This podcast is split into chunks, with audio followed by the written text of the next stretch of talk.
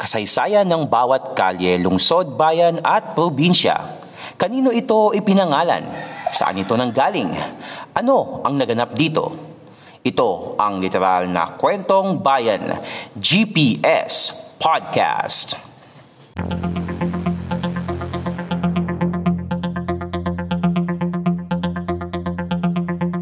GPS Podcast.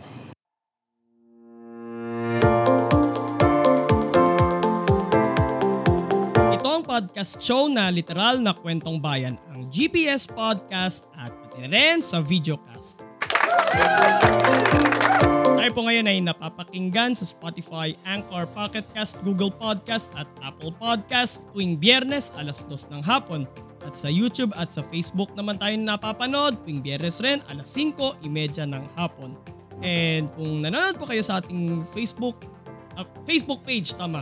Nanonood po kayo sa ating Facebook page na Podcast ni Mans, huwag niyo pong kalilimutan na i-like at sundan ang ating page. And kung sa YouTube naman po kayo nanonood dun sa Podcast ni Mans, huwag niyo pong kalilimutan na mag-subscribe sa ating channel and i-click ang notification bell button. So ngayon nandito tayo ngayon sa huling bahagi ng ating serye na pinamagatang 500 Years of Discovery. So balikan natin yung mga unang yung unang dalawang episodes na na-discuss natin dito sa GPS podcast. So yung una ay tungkol sa sa isla ng Homonhon na matatagpuan sa Eastern Samar. Ito yung unang isla na pinuntahan ng hukbo ni Ferdinand Magellan. And then last Friday, pag-usapan naman natin ang isla ng Limasawa kung saan ginanap naman ang unang misa sa kasaysayan ng ating bansa. So, so doon yung next uh, destination na ni na Magellan. And after ng ano, after nila sa Limasawa, nagpunta naman sila sa isla ng Cebu. Then bumungo siya doon ng ties with uh, Raha Humabon. And after sa Cebu, dito naman tayo sa isla na ating pag-uusapan ngayon. Ang isla ng Mactan kung saan ginanap ang uh, sagupaan sa pagitan ni na Magellan at ang pinuno ng Mactan na si Lapu-Lapu. So, di ko na to patatagalin pa. Simulan natin pag-usapan to mga kapodcast.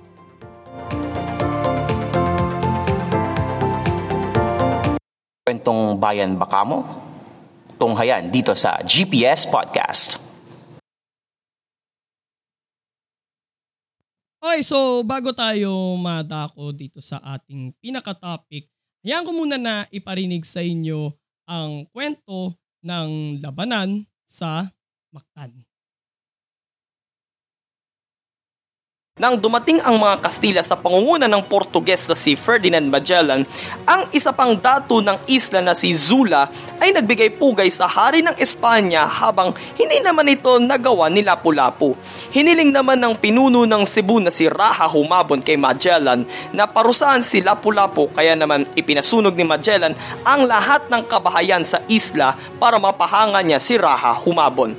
Muling sinabihan ni Magellan si Lapu-Lapu na sumunod kay Raha Humabon manumpa ng katapatan sa hari ng Espanya at magbayad ng buwis. Subalit, hindi pa rin pumayag si Lapu-Lapu. Dito nang umaksyon ang hukbo ni Magellan para kalabanin si Lapu-Lapu. Umaga ng April 27, 1521 which is uh, next year 500 years na ang nakararaan. Nang dumaong ang kanilang mga barko sa isla ng Mactan at lumapag ang hukbo ni Magellan, nilusob sila ng mga tauhan ni Lapu-Lapu gamit ang mga palasong may lason, tabak at sibat na gawa sa kawayan at sa pangunguna na rin ni Lapu-Lapu, nilabanan nila ang mga Kastila. Hindi makagawa ng malaking pinsalang artilerya ang mga Kastila dahil ang kanilang artilerya ay nasa laot. Dito sa labanan na ito, napatay si Magellan. Si Lapu-Lapu ang kauna-unahang Pilipinong lumaban sa mga dayuhan. Okay, so uh, inyo pong napakinggan kanina ang ating episode dati sa Fact on Track sa podcast. Uh, uh, kaugnay dun sa ano yun eh, sa ating National Hero Series na pinamagatan nating uh, Bayani, hashtag This is our house. Kaugnay ito sa mga uh, regional heroes from Visayas. So isa dun sa mga na pag-usapan natin ay si Lapu-Lapu. So nabanggit rin natin doon yung nangyaring uh, sagupaan sa Mactan noong April 27, 1521 na, na nangyari 500 years ago. At yun yung parang uh, sineselebrate natin nung ano yan eh, uh, nung Martes lang yan. Diba? Yung victory in Mactan. So ngayon, pag-usapan naman natin ang geography at kasaysayan ng isla.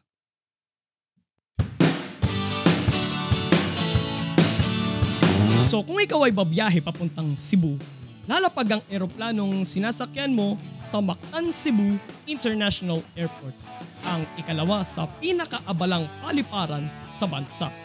Pero sa maniwala kayo sa hindi, hindi sa lungsod ng Cebu matatagpuan ang paliparang yon, kundi sa isla ng Mactan na may 6 na kilometro ang layo mula sa Cebu City.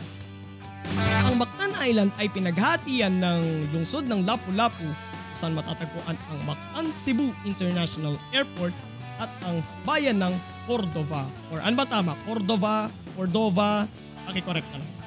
Ang Mactan Channel ang pumapagitan sa mga isla ng Cebu at Mactan. Sa ngayon, may tatlong tulay na nagdudugtong sa main island ng Cebu papunta sa uh, Mactan Island. Una ay ang Osmeña Bridge ang ikalawa ay ang Marcelo Fernan Bridge na isinunod sa dating Chief Justice at Senate President na si Marcelo Fernan. Ang dalawang tulay na ito ang nag-uugnay sa mga lungsod ng Mandaue sa isla ng Lapu-Lapu at sa lungsod ng Lapu-Lapu.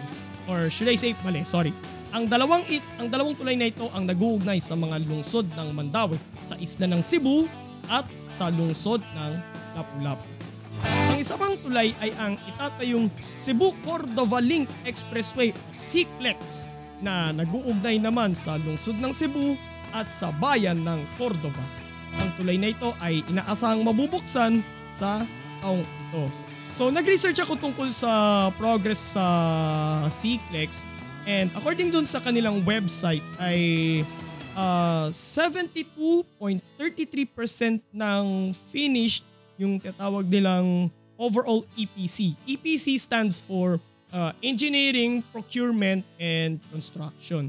Pero kung construction lang yung pag-uusapan ay 69 69% finished na ang nasabing tulay. So tuloy tayo. Sa kabuuan, 65 square kilometers ang lawak ng isla ng Mactan at kung pagsasamahin mo ang populasyon ng Lapu-Lapu City at Cordova, aabot sa 470,000 ang total population ng isla. May 30 barangay ang matatagpuan sa lungsod ng Lapu-Lapu habang 13 barangay naman ang sakop ng bayan ng Cordova. Noong 1730, mahigit dalawang siglo ang lumipas matapos ang nangyaring sagupaan sa Mactan noong 1521. Itinatag ng mga paring Agustino ang bayan ng Upon Subalit, ibinigay ang pamumuno ng bayan sa mga Hiswita noong 1737 at kalaunan ay ibinalik rin sa mga Agustino. Taong 1864 nang itatag ang bayan ng Cordova na dati ay isang baryo sa bayan ng Upon. Ito ay sabisa ng decree na inisyo ni Governor General Rafael Echage E. Birmingham noong May 22, 1863. Fast forward to June 17, 1961 kung saan ang bayan ng Opon ay naging Lapu-Lapu City sa bisa ng Republic Act No. 3134 na nilagdaan ni dating Pangulong Carlos Garcia. August 1, 1973, sa bisa naman ng Presidential Decree No. 2060 ni dating Pangulong Ferdinand Marcos, idineklara bilang isang national shrine ang pinagdausan ng Battle of Mactan. And fast forward din sa petsang January 23, 2007 kung saan ipinoklama bilang highly urbanized city ang Lapu-Lapu City sa bisa ng Proclamation number no. 1222 ni dating Pangulong Gloria Macapagal Arroyo. Ano-ano ba ang mga tourist spots na matatagpuan sa isla? Sorry, pumiyok ako. Ano-ano ba ang mga tourist spots sa isla ng Mactan? Simulan muna natin sa lungsod ng Lapu-Lapu kung saan natagpuan literally ang Lapu-Lapu Shrine. At sa tapat nito matatagpuan naman ang Magellan Shrine. Bukod pa riyan, matatagpuan rin sa lungsod ang Muelle, Osmeña Lighthouse at ang Virgen de la Regla Church. Ah, yun talaga yung pangalan niya. Okay, so huwag kayong mag-isip ng kung ano pa. At mga beaches gaya ng Vanyo Beach, Pauhagan Island San Vicente Marine Sanctuary. Sa bayan naman ng Cordova matatagpuan ang 10,000 Roses Cafe. Ito yung ano, yung isang hardin siya na ah, yung umiilaw na mga rosas. And doon din matatagpuan ang Cebu Happy World Museum sa bayan ng Cordova at mga beaches gaya ng Back House Paradise, Gilutongan Island and Marine Sanctuary at Nalusuan Island and Marine Sanctuary. Sa silangang bahagi ng isla ng Mactan, matatagpuan naman ang Olango Island na dinarayo ng mga turista dahil sa mga dive sites nito. Maganda raw kasi yung ano nun eh, yung ilalim ng dagat nun kasi marami kang ano eh, marami kang makikita mga coral reefs. Kaya parang best site siya para mag para mag-dive. Yun.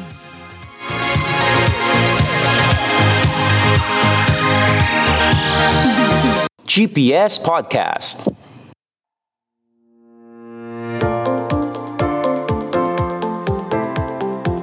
So dito ka na tinatapos mga kapodcast ang ating serya dito sa GPS Podcast na pinamagatan nating 500 Years of Discovery.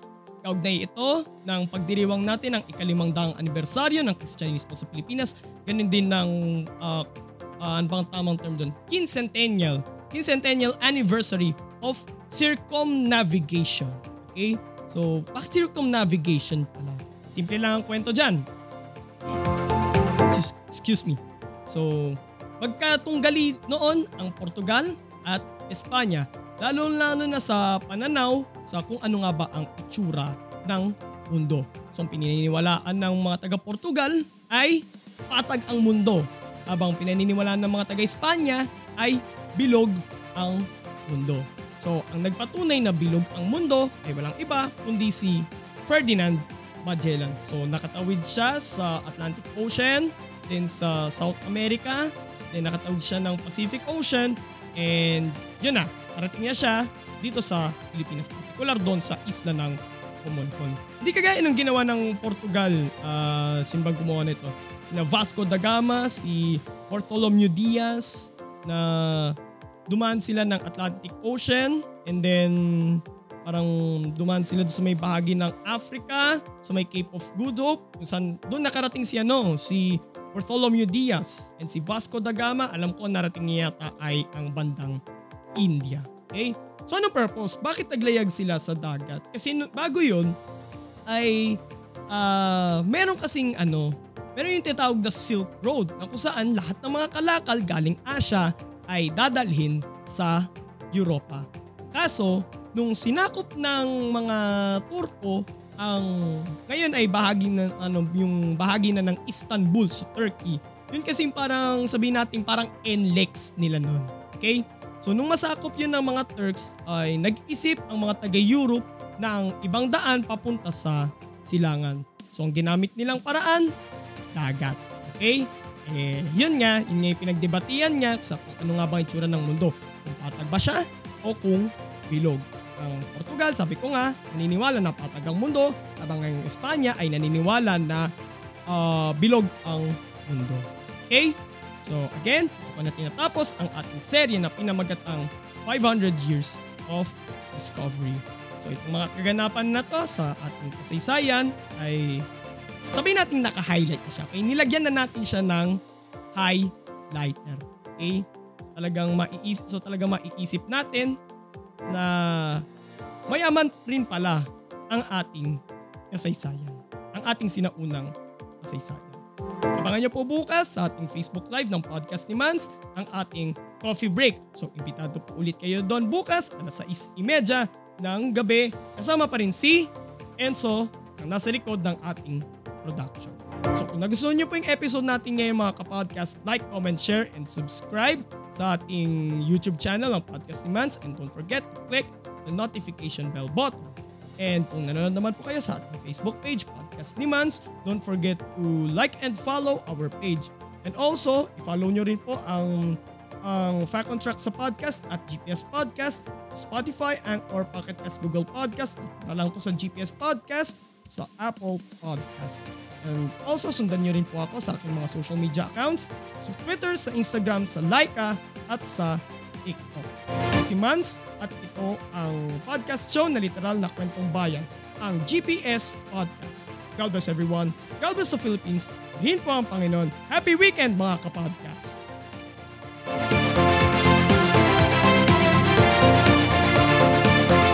Ito ang GPS Podcast. Walang chismisan, kwentuhan lang.